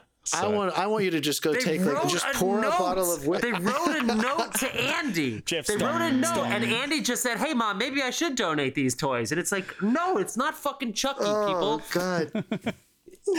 The, fucking the, the reason. I love the reason I love fucking your like Charlie Brown and shit is because we don't see the adults in this movie. They have all of the toys and the the the, the grown up. They interact so much, and it's like it's so weird every single time they do it. That's way better of a movie when we don't see the kids or we don't see the adults, with the exception of when they're getting fucked up at that one like camp thing or whatever or whatever that daycare center is. When they're getting fucked up, and then it's like, oh my god, they're terrible. Yes, that makes sense. But at the end, when they're all just sitting there and the girl's playing with her, and I was like, is this a chorus line where we just went through this whole thing and then they're all just fucking toys at the end? So like, who- you know, it's God. I'm gonna agree with you. I, I I agree with that. And basically, I was trying to think of how to phrase this because I am Dave. I felt very similar to you. I still enjoyed watching it. There are some amazing standout emotional moments Yeah. in this film and sequences that are breathtaking. Very specifically, though, it's when there is nothing to do with the humans. Like whenever I thought about the humans in the context of Andy and his family and stuff, there uh, I'll bitch about them in a second. It's just made it weirded me out and confused me, and did, I just don't know if it works dramatically. Yep. The stuff with the toys on their own, I think it was fine. There's a part of me that wonders if they tossed around in their in their incredible their their brain trust meetings or whatever, where they talk to each other about all their movies. I wondered if this would have been a stronger film if he if they were already in the attic and they were going to be tossed out and then Andy had to determine do I throw these things away or do I save them for maybe the future because this watching and then they, specifically then they all had to fight gladiator style to see who stayed in the box. something dude That would yeah, be fun if it like opened that. and they do that whole sequence, and it turns out nobody was playing with them; they were just playing with themselves Yes. in the attic. That's I- cool. y'all this Yeah, time this time I teenage could I could not get past you guys I could not get past the fact that playing like, with himself in the attic. Come on hold on wait wait wait Did you guys keep your fucking toys in the trunk next to your bed when you were trying to fucking feel up girls in high school? I'm, I'm sorry, but I just got to say it. Did you bring girls back to your bedroom with your fucking stars wallpaper, your Yeah, your kids Beanie Babies, baby. You got those. You got Scoop right next to your pillow. Let's go. Yeah. Look, I'm fucking sorry. I know The that's girls fucked can up do to say, but sure. like, the ladies can do it. I Knock thought, girl, yourself ma- maybe, maybe. I mean, we can't speak to that, I guess, but like, give me a fucking break. There were so many elements of this one. That this is watch such a red specifically, flag. it bothered me so much. I was like, this is fucking bullshit, dude. Are we going to talk about his stunted development? They're gonna bring Because if he to still has fucking, that Or was Woody, they're gonna bring Woody to college. Weird. That was so weird, dude. They didn't address it Guys- at all. And in a normal world, that would be a huge red flag on his maturity. Literally they- a it's just a week ago, here. a week ago, you reckoned back to the, the franchise face off. You're like, it's going to be emotional next week. This is going to be an emotion, and everybody talked about how emotional this is. You know, saying goodbye to your toys and stuff. And here you are, as if you didn't say this a week ago. I feel like you are. Two Face. No, no, you're Aaron well, Sorkin. Oh, you're oh, Aaron- oh, oh, what did I damn say it, You're? Aaron This- Eckhart. God damn it. Shit, You're Aaron What did I say? With the toys, with the toy moments, the toy moments got me, you guys. When they all held hands when they're about to be destroyed, sure, that's a go-to. The ending still got me when Woody sits up and he watches Andy drive away. Even though that whole sequence is strange getting into it, the note is strange getting into it. But once he's giving her the toys, The and once good. she's Yeah, sleeping girl's with good. them, Yeah. and when he drives away, I still my the hair stood up on my arms. They, they got me with the emotional standouts. Same. It's just the way that they had to get there, the justification to get there. I agree with Dave. I was still willing to buy into the world of those toys being a part of Andy's life and them needing to get back to him in two. At three, I just don't know if their overall theme, and of course, who the fuck am I? It's fucking Pixar. They're brilliant. Yeah. I'm an idiot. But I just don't know if the I mean, it was the overall number theme, one which I think film. was We can that, bag it all we want. yeah, yeah, clearly. I think the number one movie. theme that they were trying to get through, and tell me if you guys disagree, was that it's not about him. It's not about him playing with us. It's about just being there for him in any capacity. So even if he, if, even if for eh, that, even if that means just being in his attic or just being a collectible from his past, and I just don't know if that was the tip of the spear, the way it probably should have been thematically, because it felt like they were still very much in his in his world just by being in the trunk and mm-hmm. I, I don't know so i agree with you guys i also i also just wanted to point out i think they broke a couple rules that they set up which pixar is usually rock solid about not yeah. doing Oh, why does why does and i think we Dave, bitched about this a little bit ready. ready hold on because i remember being i was really drunk i think when we talked about this on the franchise face off but do you guys understand the logic of why buzz goes back to being buzz who remembers everything No, there's no. why no. was lo- he no. able to go back He just to got rocked. you know what he I mean? hit his head really They- hard. Yeah, well they they wipe him though, right? They go hmm. back to demo mode and then they switch him to Spanish speaking mode. And then somehow Which he comes really back fun, to the way, being Buzz fun. Lightyear. Like that's a little convenient. And I thought that was a little Very disappointing convenient. that they didn't you know when they wipe 3CPO at the end of whatever uh, Rise of Skywalker, Hmm. that was a bold choice, right? Fucking Yeah. wipe out like our, our big so I don't know. There's Dude, just a few gets, things like that. wiped so many times. Aw. anyway, I don't want to sound like I'm shitting on it too hard, but I think my hopes were really high. I was like, God, I'm about to be fucking emotionally rocked, like I was with Nemo. I was ready to come on this podcast and be like, they made another perfect movie, and I, I don't think this one holds up quite as much for me as I was uh, as I was hoping it would. Maybe it's just a rewatch thing. I'm gonna be honest. I'm there's- joking. There was never one second that I thought this was gonna be as emotional for me as Finding Nemo. Is it because of the note? Can you just not? Is it the note? Were you just thinking about the No, note it- as soon as you pressed play? You were like, "Fucking!" That's eventually this builds to Woody writing a fucking sticky note. I- I'm gonna, I want to, pra- I want to praise him. I want to, I want to praise him. I cannot believe they got more than one movie out of the fact that the toys are real. I, I can't fuck, I can't fucking believe it. And the second movie, it's it's simple because Second it's, one's ki- so good. it's kind of a heisty thing because they get replaced and they want to, you know, it's that's like cool. And then in this movie, it's kind of like that, kind of, but it's like, guys, the, they're they're toys, you know. And I, I just like Woody versus Buzz in the first movie, and the lines drawn in the sand of who's on whose side. Like that's exciting. That's cool. Hmm. It was the first one of these. Four is kind of fun because they go to this weird Wonderland kind of dystopian circus kind of thing. So I like, and then Key and Peele are so funny. How did they get more than one movie out of these fucking toys being real when people aren't around, but then having to pretend to be dead? You know, they're fucking clever. yes, God, say Jeff. brilliant. And they got one of the best casting decisions of all time is Wallace Shawn as T Rex. Like, so the casting decisions are brilliant. You got Don Rickles and Estelle Part, Estelle um, Harris. That, Jeff, Jeff, did you rewatch it? yeah, That moment when they all get to Sunnyside and they're all first interacting with the toys and they're having a great moment, and it looks at Wallace Shawn and he's surrounded by the other dinosaurs and he's just yeah, yeah, yeah. He's, just laughing. He's so happy. Yes. so fucking good. And Ken and uh, But Barbie is funny, Jeff- but oh, yeah, oh for Jeff, sure. When I have been looking forward to this dinosaurs, it's so conversation. Your frustration with the premise of these movies brings me so much joy. I think about it all the time. How upset you are with the. You would have been fired from Pixar from day one. Yeah. You would. This is like the, the first idea they had. unless I was the I was the one they kept. I was like, we'll have one dissenting voice, and I'm just sitting there. I'm like, I'm like, are you sure my job's secure? Are you sure? Are you sure, guys? I need it in writing that my job's Oh my secure. I'm God. the one This dissenting doesn't voice have here. legs. I can hear you in there. What are we? What are we going to do after the first one? No, because I love the idea of the first one that they that, that the toys matter more than just being. they're- They they really can come to life in a child's imagination, and then Mm. they start having to expand on that, and that's really difficult. It's so hard, and the the toys can want to fuck each other so much before you realize none of this matters. They're toys, but all the toys start partnering up. Yeah. This is and there's some fun classic like how are they going to do new toy moments? The reveal of ken. You know there's some fun really great throwbacks to all these other these mattel properties and we all know them and it's fun watching them relate. Um but this plot also dave did you feel this way? Because i don't think i ha- have watched this in a while. I kept getting this confused with two.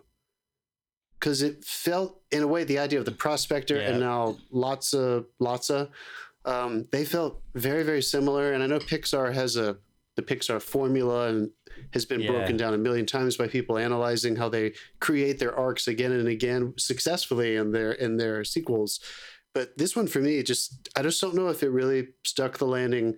And i'm not quite sure if it's because of the plot or if it's because of what i was talking about that i just personally couldn't get past the world of toys still being in this let's face it if this guy hasn't like messed around and done some drugs and maybe hooked up with a girl and broken some rules. And it, I, am i supposed to believe that he's done those things in that room? I just can't do it.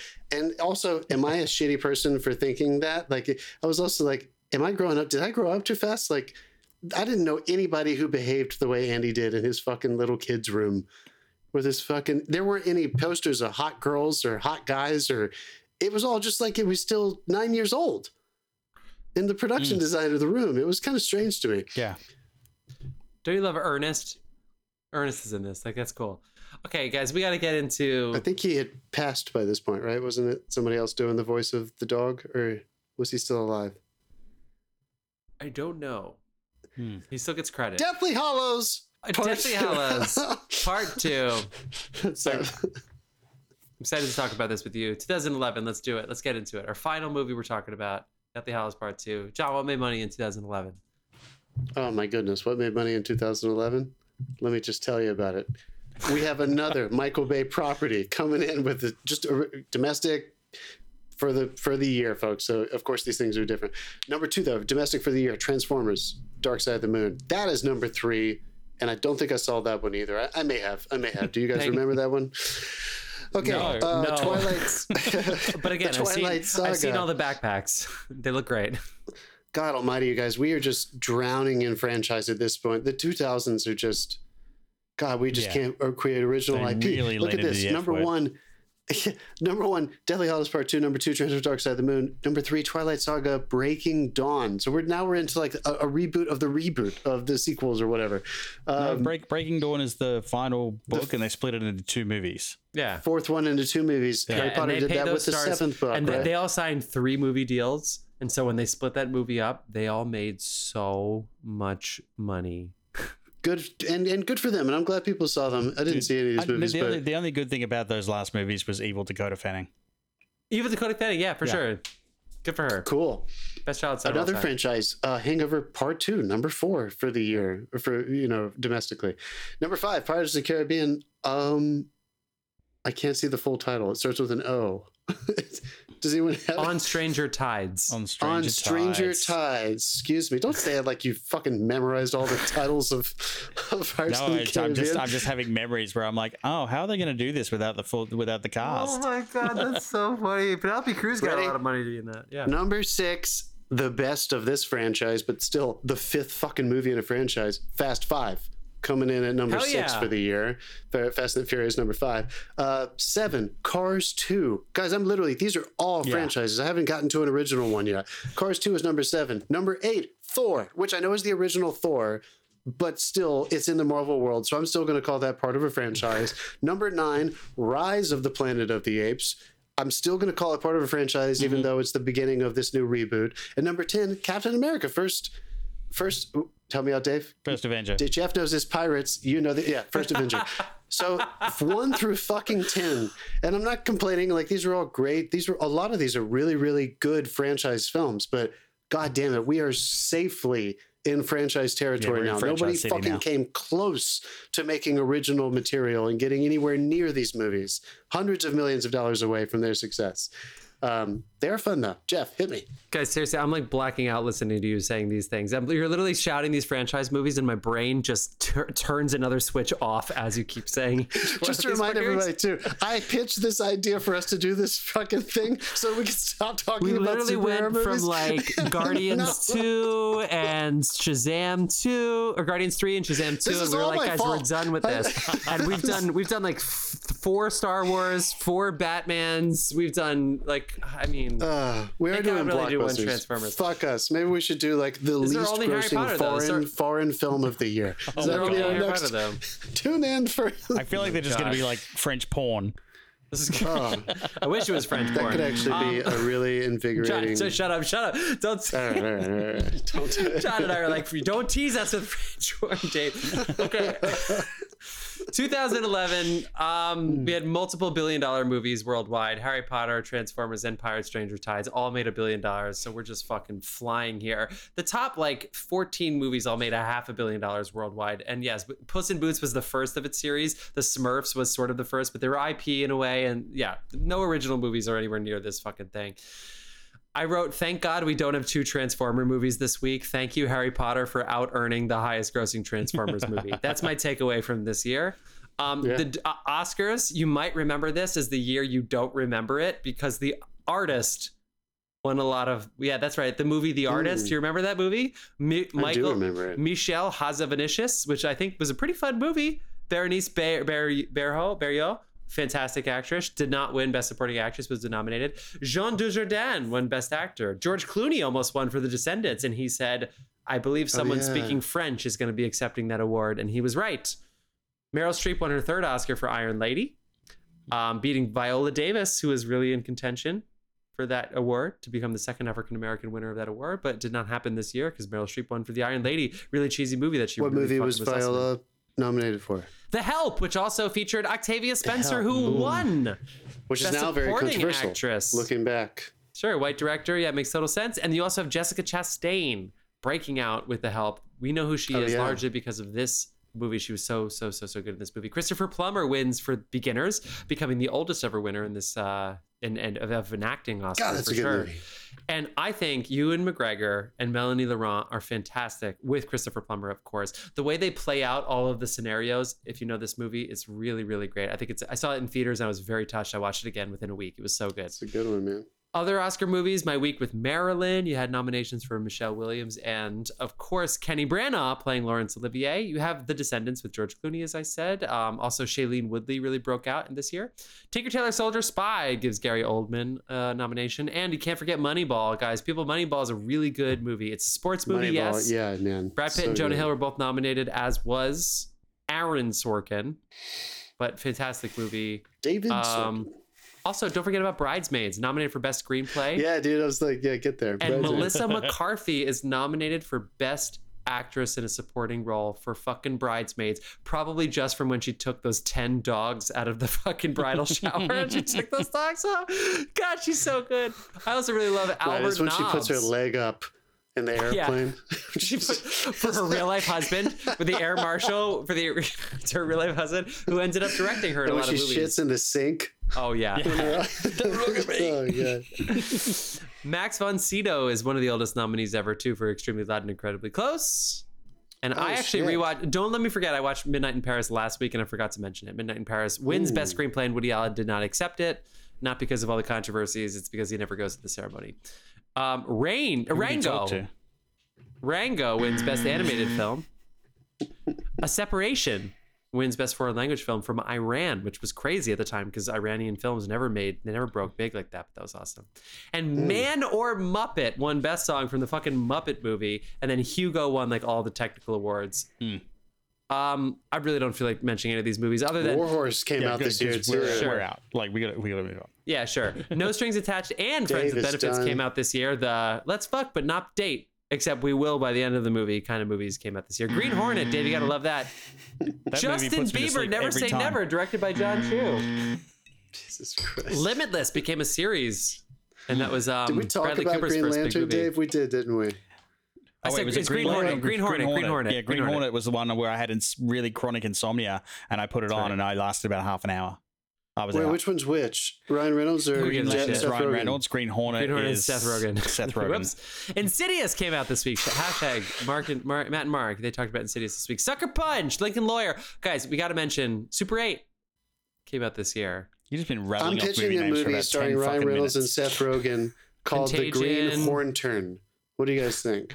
I feel like that's available and ready to rock. Anonymous, Cowboys and The Big Aliens. Year, Jagger, Shame, whatever, man. And you know what? I can't believe it, guys. I can't believe it. They they bought a zoo. They really bought a zoo. They really did it. yeah, I didn't watch right, it. shut the fuck up. Who Deathly Hallows rewatched? Part Two. I did. I watched it. I rewatched it. Good for you. Dave, what do you I think? Cool, we got two yeah, seconds to talk about it. Um, oh, and I saw Margin Call too recently. That came out this year. Dave, what, Ides of March. I mean- Dave, 50-50? Go ahead. Deathly Hallows Part Two for me, that was the culmination of like. Now, granted, and I saw someone in their uh, comedy routine I saw referred to this as basically Star Wars with shitty lightsabers, is what she made when she wrote the Harry Potter story. Oh, Um, come on. And No, this is good. This is good. It's the same they took- storyline. Yeah, they took the this and one. turned it into a like as big a blockbuster. Because by the time they got to the sec, like this part two of this, people were going to the theater all in costume and like dressed up to the nines, and like, they all had weekend? their houses, and Did know, you see it opening weekend? Because I saw it Thursday night. I I saw, up. yeah, I I, saw I saw it. I saw it opening weekend. Hmm. John, did you see this opening weekend? You guys, I'm going to be honest. I wasn't a big Harry Potter fan. So Yeah, I don't even think I about it. had seen all the movies, but my sister was huge. So I went with her because she was so Your excited. I went with her was in New York to see it. Sister was huge. Sorry, Jesus Christ. She was huge into them. Yeah, yeah, sure, sure, sure, sure. She was not huge. So I think we went Friday. I don't think it was opening night, but she went that opening weekend No, for it's sure. I went with her and we saw a bunch of people in Brooklyn. Yeah. Sorry, Dave, back to you. I saw it Thursday night at midnight just to let you know that I uh, I win this contest. Okay, Dave, back to you. You do. You win. You win. Yeah, I mean, it was. I I kind of like that. Like they developed the characters to a point where, like, when the Horcruxes started to really fuck with things. Like the start of this movie is a r- the whole beginning of this movie is almost a real downer. Like- yeah. I love it. And it, The and it- first part is a whole real downer. yeah, Who wants to watch part one for fun? Why are those kids at school? yes. Those kids, those kids are fighting.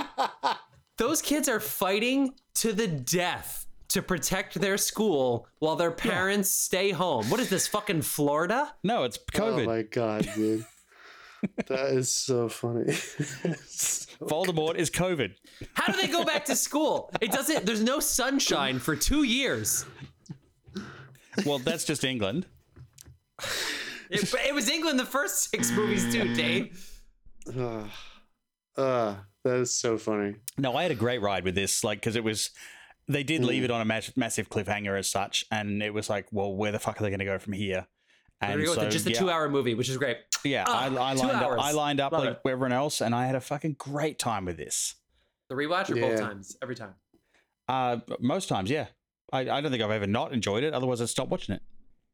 Well, you had to watch it for the, the episode. I just put it on. I just put it on um, a couple hours before we started watching this, and I'm not gonna lie. I was again. I was I had a really weird schedule, so I was kind of going in and out of it because I was talking with other people and stuff. But I was shocked again. I've seen these so many times, and I was still shocked at how impressed I was with how they managed like the pacing Mm. of this last half of the book, and and also just how shamelessly, but also they pulled it off, cinematic it is. Yeah. I mean, this is a very, very, very character driven piece. And guys, correct me if I'm wrong, because again, we were drinking a lot, but this was our number two, right, for the franchise face off. Mm-hmm. Didn't it come down to Harry Potter and Lord of the Rings? Yeah, Marvel was three, and then Mission Impossible, and then Star Wars was our order. Yeah, so this was a close one. And, you know, we've celebrated and talked about just how brilliant the story is. Uh, Would it still be number two for you? it- It, doesn't matter. Sorry, keep going. And we didn't do our Toy okay, Story I'm thing not, too. I'm, I'm not even sure. Whatever. But I was just so impressed with, and I was I was talking with some people the other day, some fucking you know some film school people, and people were kind of shitting on these last three or four movies, and I was like, I love David Yates's Harry Yeah. Potter world. I think he I think he sunk in so effectively and so appropriately to the stakes and represented them and expressed them in such a real way. The the opening again, I was that my, my little rant about how difficult it is to do expo- exposition whether you like it or not, even when you're dealing with a very familiar book to movie franchise adaptation, you still have to have exposition in your movies. The way he establishes those shots, tho- that master shot of the Dementors floating outside Hogwarts, we mm-hmm. know where we are. oh, and Yeah. Snape and then too. that cut Ugh. to that shot behind Snape Ugh. looking out the tower window, just like it says everything about where the world is. And I know they left us on a cliffhanger, so we, we know where we are. but Yeah. Hmm. It doesn't say where the parents are, but I was just so blown away. And I basically, I'm not gonna lie, I didn't get to finish it, but I basically watched it up to Harry's quote death. Uh, do you know how it, do you know and- how it ends? Sure, sure. I think I know how it ends. I've seen it so many times, but my goodness, the the emotion is just so grounded. The kids are doing such good work. The acting in this in these movies all the way through, you just get to watch them grow up and that scene between him and the goblin is good Yeah. acting. That is a Yeah. Yeah. two there are two shots in that scene basically. There's a shot of the kids too, but it's mostly just a medium of the goblin and a medium of Harry. And the tension and the stakes, I was just Green they were dot. just so, I was so Um, impressed. Griphook. Yeah.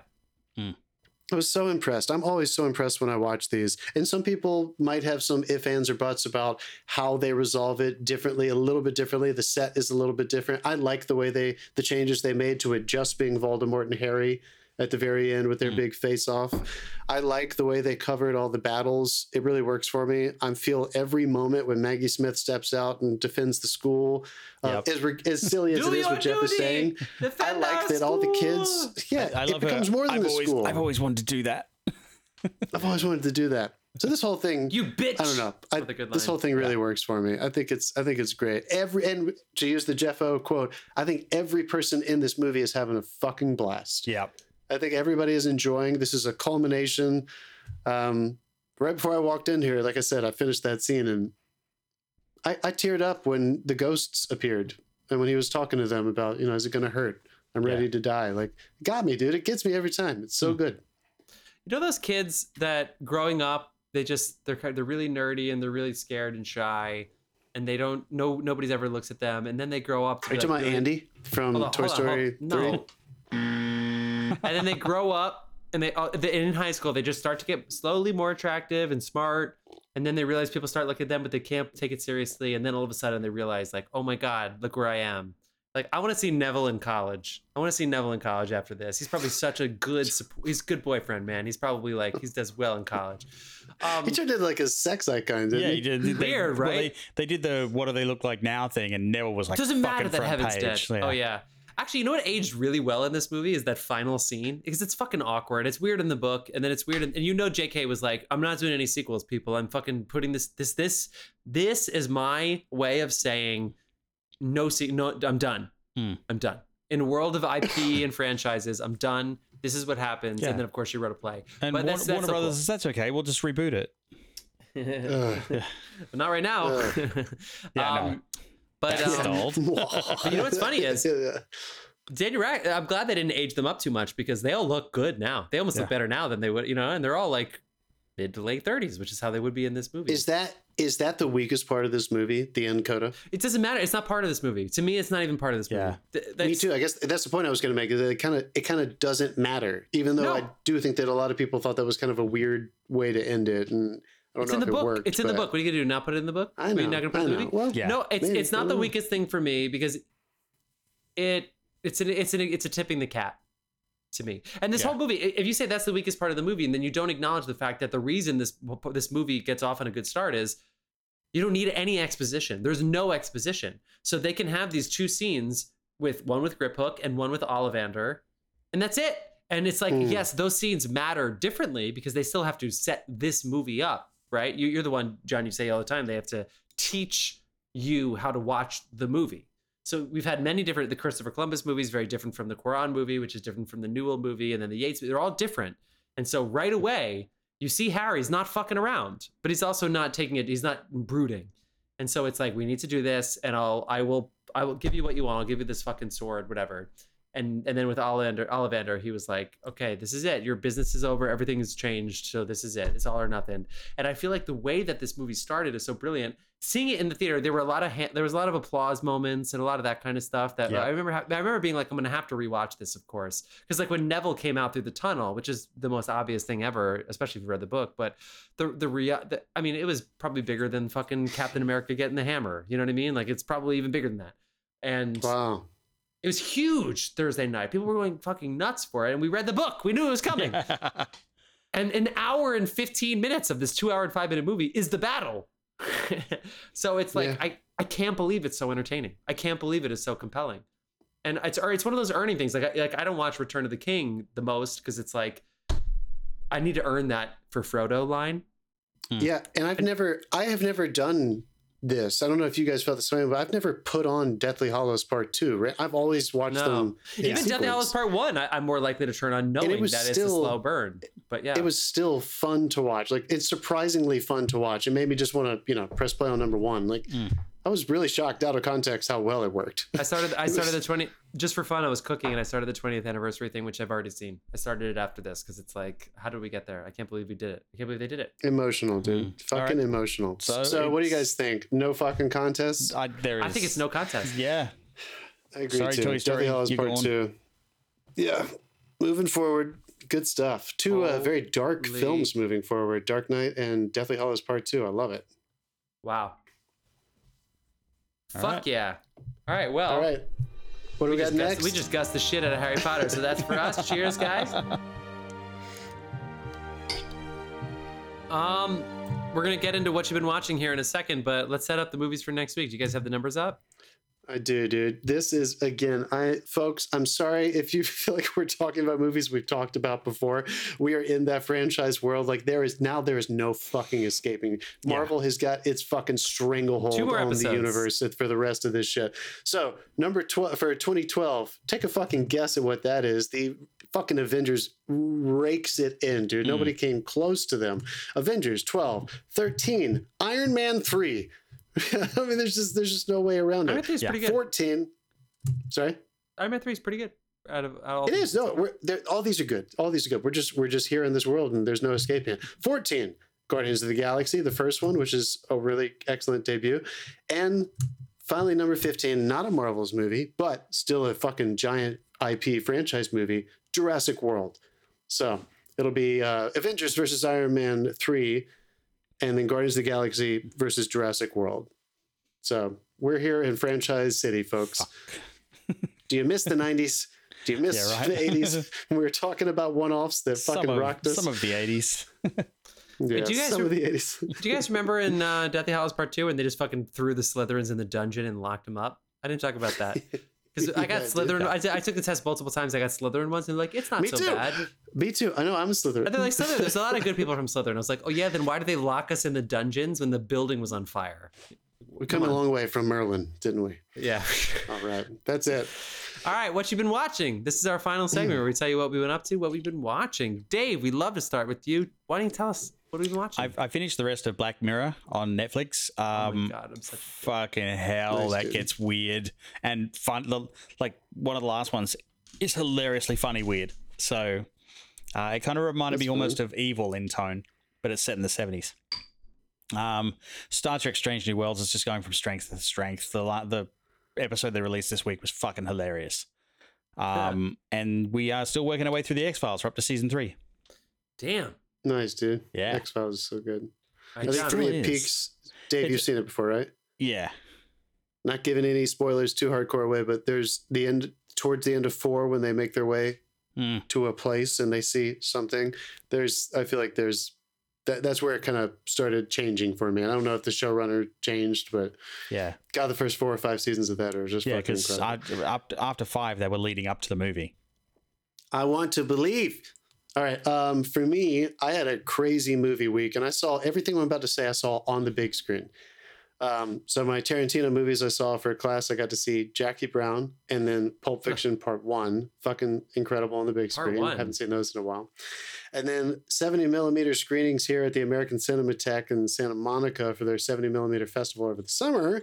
This week, I saw 2001, Ugh, Paul Thomas Anderson's The Master, Jesus. uh, Sam Peckinpah's The Wild Bunch, and then last night we saw Lawrence of Arabia. Un- How do you still- real? how do you have a social life? How, how is your? Uh, That we is didn't do. social We felt like we were just going back and forth to movies this week. It was a it was a heavy hitter, but I'm glad we did it. That was really really really cool. Very enthusiastic crowds, as you can imagine. I had never seen The Wild Bunch. Holy crap, that movie was awesome. You guys Yeah. should watch that if you've never seen it. I had never seen it. So good, so cool.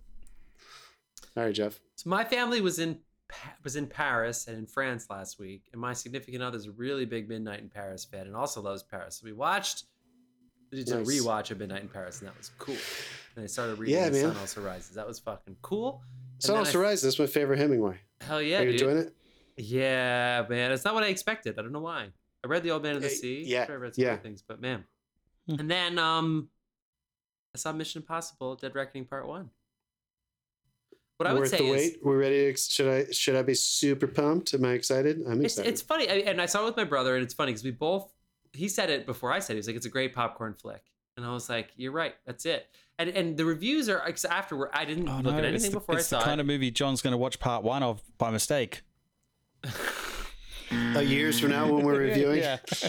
Come on. i looked at some of the reviews afterwards because i thought the same thing too where i was like it's a it was really fun really entertaining but like nothing about it like gripped me afterwards it's not like i was i went to bed like thinking about it and so I, I looked up and a lot of things are they were saying like the plot is paper thin now you guys don't know the plot of the movie but it's I mean, if you wake up at 3 a.m. and Tom Cruise is gripping you, it's going to be like, Jesus Christ, what the fuck just happened? yeah Scientology Somebody out just- there above everybody. really into that, though. But um, Somebody wants anyway, that there, to happen. there, there's some AI themes and some global world domination kind of themes. But since they ditched the rest of the franchise, sort of, they brought in some elements that are useful to this. But it does feel like there, it's a refresh. It's, a, it's like a restart in a way. oh shit! Really? it feels like it to me. I mean, it's there's stuff that they've talked about before, but if you if you didn't watch the previous movies, it's almost like they knew. It's almost like they were like, let's just like if people didn't come in, and I really feel like the things they're talking about are on the scale of the world. Like if if this doesn't happen, then the world will be blank. But it's also so simple that it doesn't have that spy heist thriller mystery as much because the the details like okay we need to have this exchange happen a certain way. Oh no this exchange is happening differently. But the grand scheme of things you pretty are pretty simple and pretty obvious that it's like that doesn't change. So i feel like the fact that the overall objective is so simple and straightforward the smaller details don't matter as much. So therefore it's Hmm. like it's an but it's an it's really entertaining. It's really fun but it's not gonna leave you wanting more And that's because this is part one of two, isn't it? Isn't Yeah. it? yeah and, and, and where they're going is going to be really fun too but i'm not worried Would you go out on a limb and say that like three to seven are their own world, and two and one, and this and part two will be different, ele- you know, different. You know what I mean? I don't know if Sections I of would the be. franchise. I don't know if I would be so specific about it. I think four and I think five and six, especially the back to back, is so tense and so dark and so Yeah, Sean, the so Sean Harris emotional. character is so it's so emotional. This one's not as emotional, even though we're talking about the stakes of the world. It's just not as it's Oh. just not as emotional to me. Maybe you'll disagree. Mm. Maybe you'll disagree. But it's funny because Alright. it has like a 99% and the critics are like, it's amazing, but the plot is thin. And it's like weird that it has a 99% and those are the reviews. And I think I agree. Hmm. I think I agree. But it's really fun and it's worth it and the effects are awesome. There you go. Fun and two hours and 40 movies. minutes went for two hours and 40 minutes went pretty quick. It, it, it did. I took a break to get beer and That's impressive. and AMC is really fucked up. Two That's different impressive. times I was stuck behind people that needed the manager, and uh, 15 minutes and it's like guys they're getting popcorn and beer like i don't know why the manager takes 10 minutes like mcdonald's would have this shit figured out in two seconds AMC needs to hire people from fast food restaurants. I don't understand why it's so complicated. You guys need to stop going to fucking AMC Times Square. I feel like, I feel like this place has let you down. They do one not have or it together. 14 too many times. One, Jesus I mean, this one, there were three of them. And they just ordered fucking popcorn and beer and some candy and, and 10, 15 minutes of them trying to talk to managers. And it's like, guys, just give them the fucking popcorn. Just comp it. Who gives a shit? Get out of here. Yeah. Thanks, guys, so much for a good conversation today. Can't wait to talk about some more IP next week in week nine of our summer blockbuster face off. Anything else before we go? Nope. Till next time, Phil Things.